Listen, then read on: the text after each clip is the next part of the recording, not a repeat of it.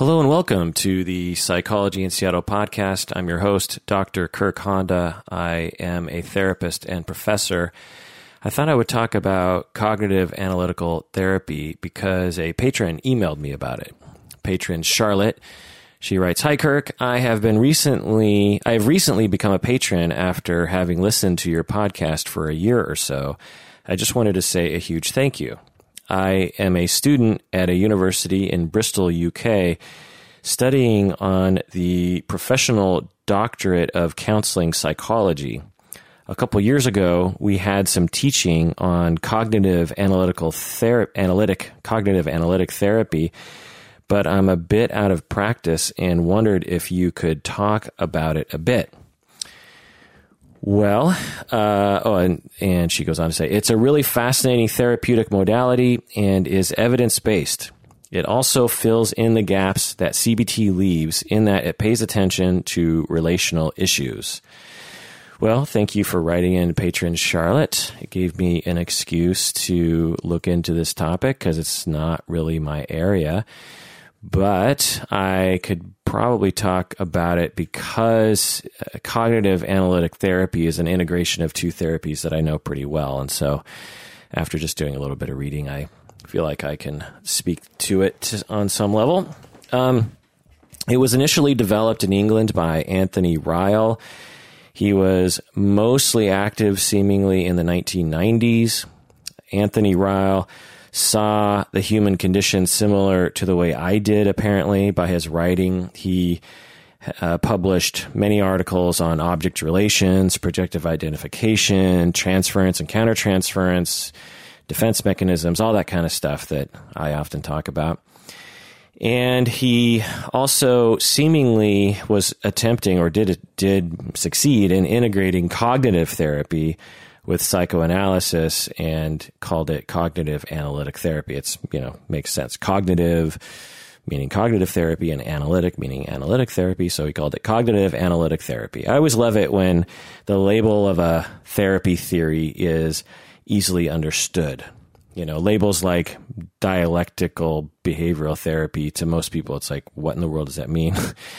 And there are many other kinds of therapies that don't make a lot of sense. Although I guess cognitive, the word cognitive and analytic to the general public means nothing to them. So anyway, in the 1970s, when uh, Anthony Ryle was an analyst, he became more and more impatient, seemingly, with how long it took for psychoanalysis to work.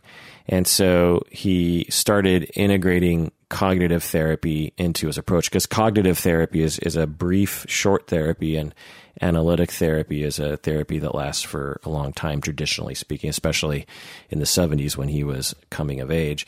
You know, analytic, psych, traditional psychoanalytic therapy, and to some extent still today, is a therapy that involves often four sessions a week and it tends to last for years and years.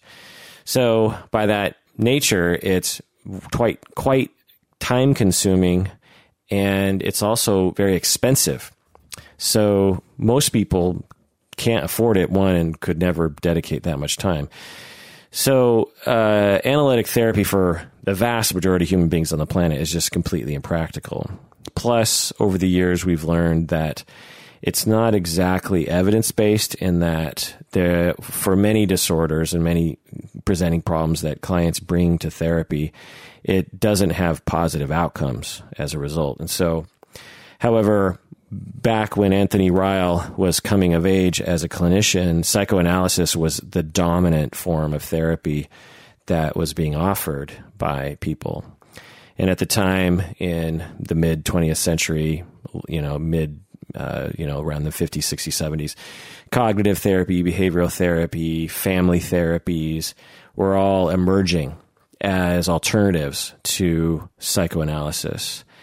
And uh, and also a more brief form of psychodynamic therapy of psychoanalysis. So psychoanalysis uh, branched into various forms of what you could call psychodynamic therapies that are influenced heavily by they have the basis of the theory is psychoanalytic but the practice is actually quite different like i'm a psychodynamic therapist and i would never see a client for even more than once a week i would only i only at the max i see clients one, once a week but i'm a psychodynamic therapist so now, can you practice psychodynamic therapy four times a week? Sure, but it's not in the model. And there are uh, much less expectations on psychodynamic uh, therapy clients to be in therapy for years and years. So it is a it is a more long term therapy than cognitive therapy and a lot of other brief therapies. But anyway, so I totally appreciate Anthony Ryle's integration of cognitive therapy and psychoanalysis. I have a similar integration. I I integrate more than that. Actually, I I integrate cognitive therapy which is similar to schema therapy and narrative therapy. Behavioral therapy, uh, it has its obvious benefits, solution focused therapy and other brief therapies, strategic and structural. And I also will integrate uh, a lot of family systems therapies and, and then the psychodynamic relational, interpersonal, uh, intersubjective therapies as well.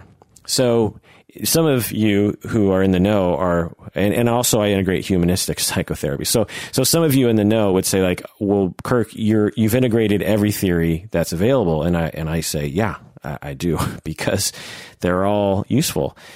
And, you know, I have talked about this in the podcast before in that my field, uh, it's changing slowly, but in general, most people in my field, anecdotally anyway, and according to the literature, they will say that you can't integrate two different theories, that you have to adhere to one theory and that's it. And if you try to integrate, for instance, cognitive therapy and psychoanalysis the way that Anthony Ryle did, you're just lying to yourself and you're you're producing a, a, a inadequate, unethical form of therapy that just will never work. And I just find this to be ridiculous. If you're in the field, you know this line of thinking and maybe even adhere to it yourself. And if you do, I challenge you to be, uh, I challenge, actually, what I challenge you to do is produce actual evidence as to why that claim is made. If you can actually convince me that integrating cognitive therapy with psychoanalysis is empirically a bad idea, then I will be convinced. But I guarantee you that'll never happen because it's not possible cognitive therapists hated psychoanalysts in the beginning because they were emerging you know they were the they were the new guy on the block and psychoanalysis was the old codger on the block who possessed all the money and all the clients and all the accolades. Everyone thought psychoanalysts were the you know super smart ethereal you know arcane wizards of of talk therapy. And then these these upstarts cognitive therapists come on the scene and they have this very simple uh, sort of uh, I don't know like elementary style of of therapy, and they are competing for resources. The cognitive therapists with the psychoanalysts, and so they start talking shit about each other, and that tradition still holds today. And but in the midst of all this, Anthony Ryle in England was integrating these two because he saw that they both had had merit and could could benefit from being integrated.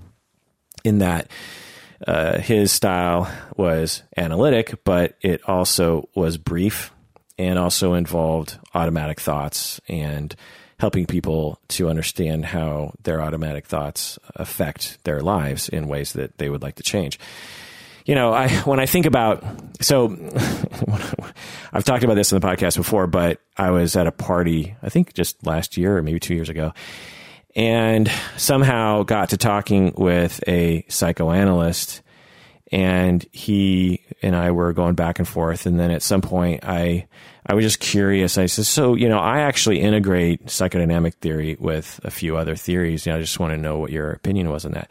And he was a nice, smart guy and older. He was, you know, in his, I don't know, he's probably like 70 years old or something. And, and so I expected him because he was so nice and we had bonded in that short amount of time. I expected him to say, "Oh yeah, you know, sure, go ahead, integrate." I don't, I don't like to integrate, but you know, you seem like uh, you've got it under control, so you know, go for it. But that's not what he said. What he said was, "That's ridiculous. You can't integrate psychoanalysis or psychodynamic theory with other forms of therapy. That can never be done, and you're stupid for even thinking such a thing." And I said, "Well, can you please convince me why that's true. And he, you know, said all the normal things like, well, the theory is incompatible. They pull you in two different directions. And I said, you know, can you convince me of that? Because I, I, don't think that that's true at all. And let me tell you. And so I gave him some examples. He's like, well, no, I, Kirk, I don't think you get it. It's, it can never happen and so we argued, and it got it escalated, and I, you know, it's like if anyone was watching us, and people were, it's like, who, what are these two arguing about? You know, it's like it doesn't make any sense. But and at one point, I just stopped and I said, basically, what you're saying to me is that these two therapies cannot be integrated because of dogma. Is that what you're saying? And he and he said, yes, it's because of dogma. And he wasn't being sarcastic. He was like, yes, absolutely. And I think he said that because we had gone down a road that I think maybe he was starting to realize that it was dogma. I'm not sure. Or maybe he just said yes because he wanted to stop arguing with me. I don't know. You're going to have to ask him. And I won't give out his name because that would be funny. But to me, it's it's it's like, I'm, and I'm trying to think of an analogy for people that aren't in the field, but to me, it's like let's see, it's you know, let's say you had uh, a field, uh, a discipline that tried to, or you know, maybe sales, for instance. Yeah, okay. So say say you got a bunch of a, a bunch of salespeople together, and you have one group of people on one side of the room that are the eye contact people. They're the people that say, look, when you're trying to sell uh, a cell phone to somebody, or you're trying to sell a car you you want to establish eye contact with them because when you establish eye contact, it works. It doesn't work all the time, but but I know it works. We've done research that says, you know, you, you take a thousand salespeople and 500 of them do eye contact, and the other 500 don't do eye contact. And the group that does the eye contact, they have a more positive outcomes in, in sales as opposed to the other group. Well, on the other side of the room, you have this you have this other group of people, and they're saying no. Uh, it's not it's not about eye contact. It's about smiling. When you smile at people, that leads to more sales. And we have our evidence too.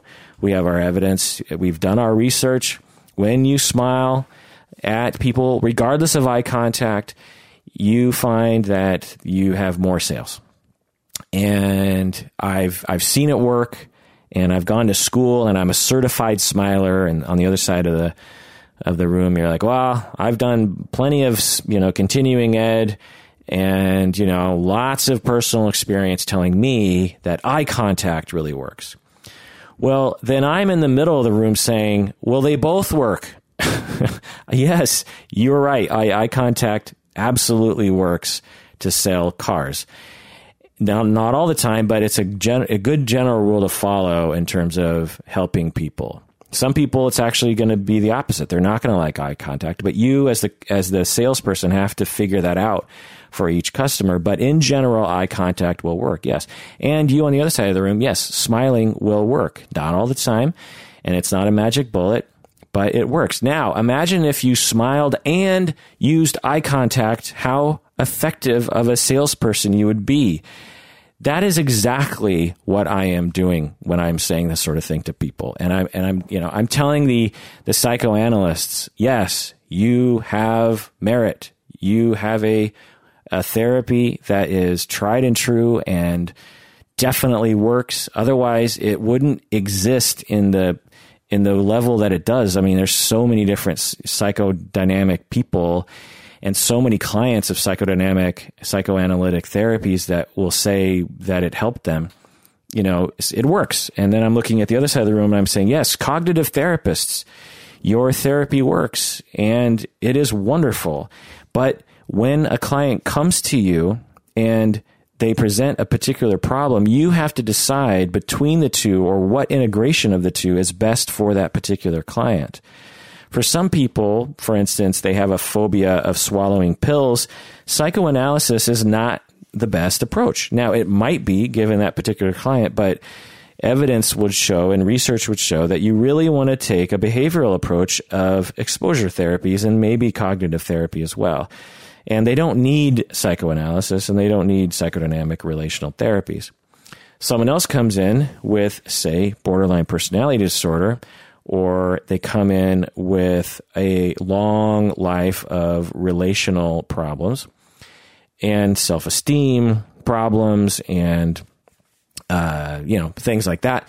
And cognitive therapy, behavioral therapies might help a little bit for sure, but psychodynamic, relational therapies, longer term, attachment oriented therapies are the thing to use there. Now, with the person who comes in who attachment oriented relational therapies are best for, might an occasional cognitive intervention work with them? Yes. So, you know, that's just the way that I think about it. I'm going to try to remember that analogy the, the eye contact people and the smiling contact salespeople. Okay. So, cognitive analytic therapy has an association called the Association for Cognitive Analytical Therapy, which I'm going to call from now on CAT or CAT, Cognitive Analytic Analytic Therapy. So, according to the website, CAT tries to focus on what a person brings to therapy, which they call target problems, which is very similar to cognitive therapy. Cognitive therapy will have, you know, target problems. And the deeper patterns of relating that underlie them. So, right there, you're looking at more of a psychodynamic point of view. So, just in that sentence, CAT tries to focus on what a person brings to therapy, which we call c- target problems. So that first bit is very cognitive uh, in language, and and the deeper patterns of relating that underlie them. So that's very analytic. Schema people would also say that I'm guessing that cognitive analytic therapy is very close in practice anyway to schema therapy. Although I'm sure the language is probably different because schema therapy doesn't come from an analytic, analytic linguistic background. Okay. Also, uh, so just just looking at how uh, see CAT or cognitive analytic therapy is similar to cognitive behavioral therapy. It uh, for and this is this has nothing to do with cognitive or analytic therapy, but but CAT is a collaborative type of therapy because the founder, uh, Anthony Ryle, was influenced by collaborative therapy. So he's he's very much uh, so. This form of therapy isn't into labeling people. It's not into diagnosing people. It's not into top down therapy. It's it's it's more interested in uh, collaborating with the client and and really listening to the client rather than having quote unquote objective viewpoints about the client. Uh, I'm sure that at the at the core of cat therapy is the notion that you as the therapist can never really observe reality. You know you have just as much bias as the client does and all that kind of stuff. So that's one difference between cat and cbt cat also talks about automatic thoughts which is right down the middle of cognitive therapy. Cat is brief like cbt it is usually manualized at 16 to 24 sessions, which is quite brief. Uh, but, you know, common. Um, there's a lot of clients who I see that fall in that range. CAT is an active therapy like CBT, and the word active is used in my field to describe therapies in which the therapist is is active rather than passive, meaning that the therapist might direct the client a little bit, might ask questions that are are directed by the therapist's uh, agenda. The therapist might talk more in a, in a quote unquote active therapy. So CAT is active like CBT, whereas analytic, psychoanalytic therapy you could say is the least active form of therapy known to our field. Cat therapy uh, also involves homework similar to cognitive and behavioral therapy, like a diary of your automatic thoughts, that kind of stuff. Cat, in contrast to CBT, is more collaborative. Like I said earlier, it's it's collaborative, similar to postmodern therapies or brief family therapies. CAT involves discussing the past, unlike CBT. CBT is not interested in talking about the past. And when and cogn- when cognitive therapy first emerged, it was diametrically opposed. It was just like, why are you talking about the past? As in behavioral therapy, same. It's like that has nothing to do with anything. We don't. We're not going to talk about that. CAT involves working on the relationship between the client and the therapist. This is very much opposed to CBT and very much in line with psychodynamic therapies. In this way, uh, cognitive analytic therapy is relational. With CAT, you explore your childhood and you look for how your childhood influences your relationship patterns. This is right down the middle of psychodynamic therapies. But unlike psychodynamic therapies, it's very brief and it might focus on the client's cognitions or their automatic thoughts rather than diving deep into their underlying issues. So, so CAT is okay with diving deep into issues, but you have to do so rather quickly because you're only doing 60 and 24 sessions. But I can tell you from experience that you can dive deep if you have a good relationship with your client and the client is willing to go there you can dive deep into things really quick. There's this misconception, you know, people will sometimes be consulting with me and and I'll ask them a question like, well, you know, you might want to start looking into this client's history as to uh, looking not only for some insight into why the client is doing the things that they're doing today, but also in terms of healing some of those wounds that they experienced early on. And the therapist will say, well, you know, I'm sort of in a brief situation. I don't know how many sessions I have left with the client.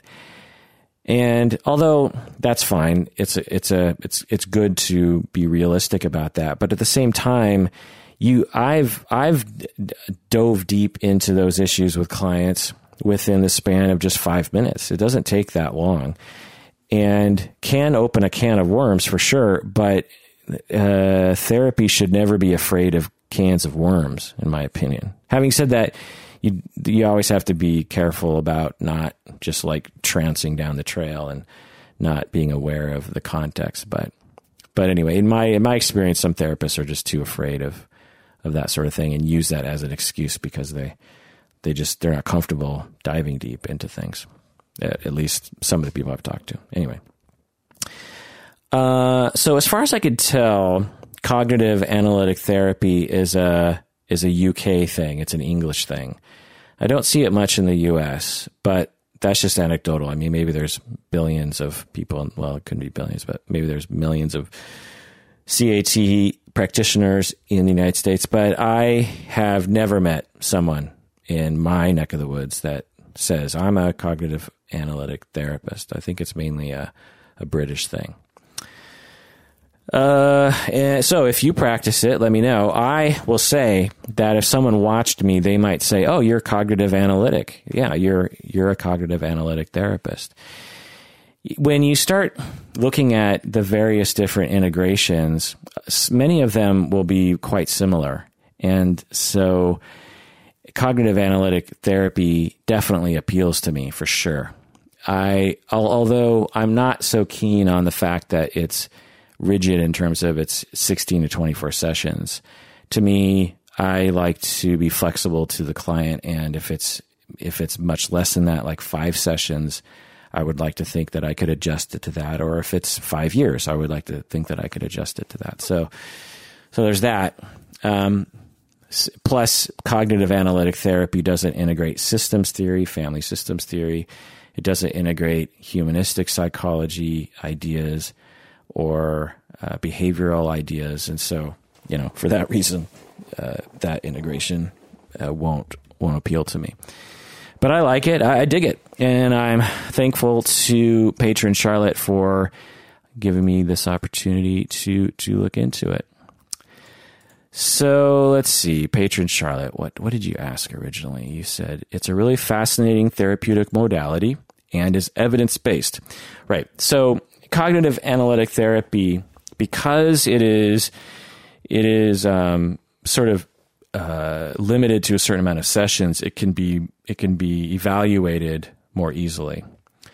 uh, therapies like psychodynamic therapies are harder to evaluate because there's no there's no limitation to how many sessions, and so you, you know you can't say, well, I'm going to treat uh, these people from anywhere from one to twenty years, and then we're going to decide whether or not this form of therapy is useful. It's just impractical for research. It's hard to research um, along those lines to do, you know, the sort of gold standard of of, uh, of trials, ran, randomized controlled trials, and so. So, because CAT is limited to 16 24 sessions, it lends itself more easily to what they call evidence based therapy research, and, and it has been found to be ev- evidence based. As you know, I've talked about before uh, on the podcast, I'm, I'm keen regard I'm keen to evidence based therapies and the philosophy of evidence based, uh, the movement to create and look into and to promote evidence based therapies in my field. But I'm also uh, not so keen about it. Whenever I talk about this, I always trigger at least a few people to email me and say like, "Hey, you know, evidence based therapy it's a it's a good thing," you know, and um, uh, and because it's it's one of those areas in my field that there's a lot of emotion around. It's sort of be like whenever I talk about uh, feminism or something, you know, there's there's bound to be a, a group of people, uh, and maybe everybody, that will have a problem with what I'm saying. There's an ideology around evidence based therapy that y- you can trigger. It's it's not simply a an idea that people talk about. It's something that people believe in in some ways. And so, uh, oh geez, I've already gone down. I've I've tipped my toe into the water. Let's see if I want to jump jump in a little bit here. Uh, basically, you know, in the old days, you had all of these practitioners, therapists, just doing whatever they wanted without any kind of quality control. And you had a lot of really dubious therapies happening and a lot of uh, patients who were being harmed and or at the very least just not treated very well.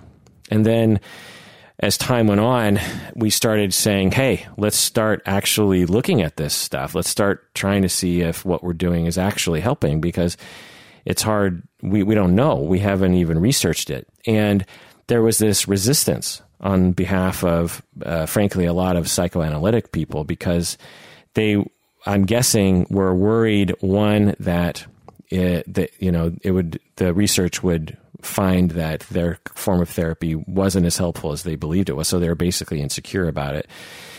And also, they were worried that the research methods didn't lend themselves to psychoanalysis. And so, early on, when the evidence based movement occurred, which was in all likelihood innocent at first, it became basically a, a contentious issue between traditional psychoanalytic psychodynamic therapies and everyone else pretty much so you had all you had all these cognitive therapists and the behavioral therapists and brief therapists who were trying to become trying to further their theory in, in relation to the dominant psychoanalysis and so their form of therapy was much easier to test. You know, if you have 10 sessions of a manualized, manualized meaning that it follows a very specific, almost like a script. It's not like a script, but it's like session one, you do this. Session two, you do this. Session three, you might even have this worksheet. Session four, you ask for the homework. And session five. And so, because it's manualized in that way and it follows this, this 10 or 20 session uh, format, it lends itself much much better to a randomized controlled trial for which is gold standard of of trial uh, therapy effectiveness research outcomes research. And so so early on in the field before I think I was ever even in the field there was already this massive fighting going on between the traditional psychodynamic people and the the new kids on the block uh, cognitive therapy behavioral therapy family therapy gestalt therapy these kinds of people. So so when I say something like, I'm down with evidence based therapies, but I'm also not down with, with evidence based therapies, I trigger one or both sides of that fight that go that is ongoing in my field. And you to to the evidence based people, I will say absolutely. You know, we should definitely look at our outcomes and we should definitely evaluate ourselves as objectively as we possibly can and not have sacred cows and not be blinded by our own narcissism regarding uh, what we believe to, to be helpful. And you know, one of the interesting things about this topic is that when they actually do outcomes research that doesn't uh, that isn't beholden to any particular theory, what they find is the variance in outcomes is only 10% of the variance in outcomes is only related is is related to the theory that you use. So, in other words, um, when they try to figure out what works in therapy, 10% of the effectiveness of therapy is related to the particular theory used. So it's a very low amount of variance in outcomes. Whereas I think something like 30% of the variance is related to the relationship that you have with the ther- with the client and therapist. And, and that has to do with um, positive regard and empathy and goal consensus and a whole slew of things. And so the relationship is three times, and this is off the top of my head. So my God, if I'm getting it wrong, I'm sorry, but it's a, it's along these lines. Three times the amount of variance in outcomes in therapy is related just to the relationship in relation than it is to the particular theory that you're using which is, you know, really sort of mind blowing because people spend way more time concentrating on their theory than they do on the, on the relationship usually. And so in some ways it's like it doesn't really matter what theory you use. It what is most important is the relationship that you have with with the client. And relationship meaning many things, not just that it feels good, but you know that there's goal consensus and that you ask for feedback and you deal with your countertransference well and the client believes that you're paying attention to their to what they want out of therapy and you know and that you repair ruptures well you know it involves lots of different elements but but anyway why was i going down that road? Oh yeah. So so that's me talk, that's me saying evidence based yes. And the, but then to the people that are anti evidence based stuff i just say i'm with you. And there is a you know therapy is an art form uh, particularly when it comes to particular presenting problems. When someone comes in and says, I would like to explore my life, I have lived a long life and I have some things that I'm sad about. And I have some things that I just want to look at. I want to reflect on myself. I just went through a divorce and I just want to kind of figure out what happened. You know, I just want to sort of like, I don't know, I don't know what, what's going on in my life. I want to like I just I want someone to confront me on my bullshit or you know I get a lot of clients that say that kind of stuff and I have to say that does not lend itself toward any particular theory very well. There because there's because there's not a diagnosis there. The person just wants to explore. There's nothing wrong with them. And so that presenting problem I'm telling you does not lend itself to CBT very very much. If I just took a manualized CBT treatment to that client, they would look at me and go like, "What are you doing? You know, you're not letting me explore this. You're not asking me philosophical questions about my childhood and about the poetry of life and all that kind of stuff." And so to that therapy, it's much better to be in a humanistic psychology sort of mode and a psychodynamic mode or a gestalt mode these more uh, depth psychology, these more in depth psychology kinds of modes. And so now, how do you measure that client having a positive outcome? How, how, you know, how do you empirically measure whether or not therapy worked for that person? There's no scale of existential crisis resolution. There's no scale of, I now am more in tune with my reality than I was before. There's no there's no measure for that. There are measures for depression, there are measures for phobias, there are measures for PTSD symptoms. There are not measures for a lot of the things that people come into therapy for. And so to say that eh, because because on the evidence-based therapy side there are people that say if you don't use an evidence-based therapy you are being unethical and you're being ridiculous. But there are so many things that people come into therapy for that have nothing to do with evidence based therapies and don't even have to do necessarily with an outcome. Uh, I've I've plenty of clients like that that come into therapy that that they don't have an outcome in their mind as to what they want out of it. You know, say even a couple came into therapy and they're thinking about divorcing, but they're open to things getting better. What is the outcome that they're looking for? You know, because in the end, they might decide it's best to break up. So if I if I say the goal of therapy is to uh, keep their marriage together and improve their marriage, but they end up getting a divorce, then the therapy completely failed. But if you asked all those involved, they would say, "No, I definitely benefited from the therapy. It helped me clarify my thoughts, and you know, it helped us to communicate, and we blah blah blah." And you know, maybe you could have outcomes around communication and that sort of thing. But there's just there's a um, there's just a lot of things that people come into therapy for that just don't lend themselves to evidence based. Having said that, going back to evidence based therapies, someone comes in with depression that's that's fairly discrete. Some comes in with a phobia or or PTSD. They're they're I agree that if you do not apply one of the quote unquote evidence based therapies in that situation, you are potentially acting unethical and you potentially are not doing right by your client. You know, someone comes in with PTSD and you proceed to just explore their feelings about it. That is not the, uh, it's not likely to help them. Even though the client doesn't know that you're incompetent, you're basically acting in an un- incompetent way. And you need to learn, you know, proper ther- you know, trauma therapies, that, that sort of stuff. So, anyway. Yeah. So cognitive analytic therapy is evidence based. Uh, why did I go down that road? Anyway, thank you, patron Charlotte, for writing in. That does it for this episode of Psychology in Seattle. Thanks for joining me out there. If you haven't yet become a patron, please do so. You know, become a patron like Charlotte. You know, she seems like a, a smart cookie. And if you want to be a smart cookie like patron Charlotte, become a patron. Go to patreon.com. Do it. Do it now. All right. Please take care of yourself because you deserve it.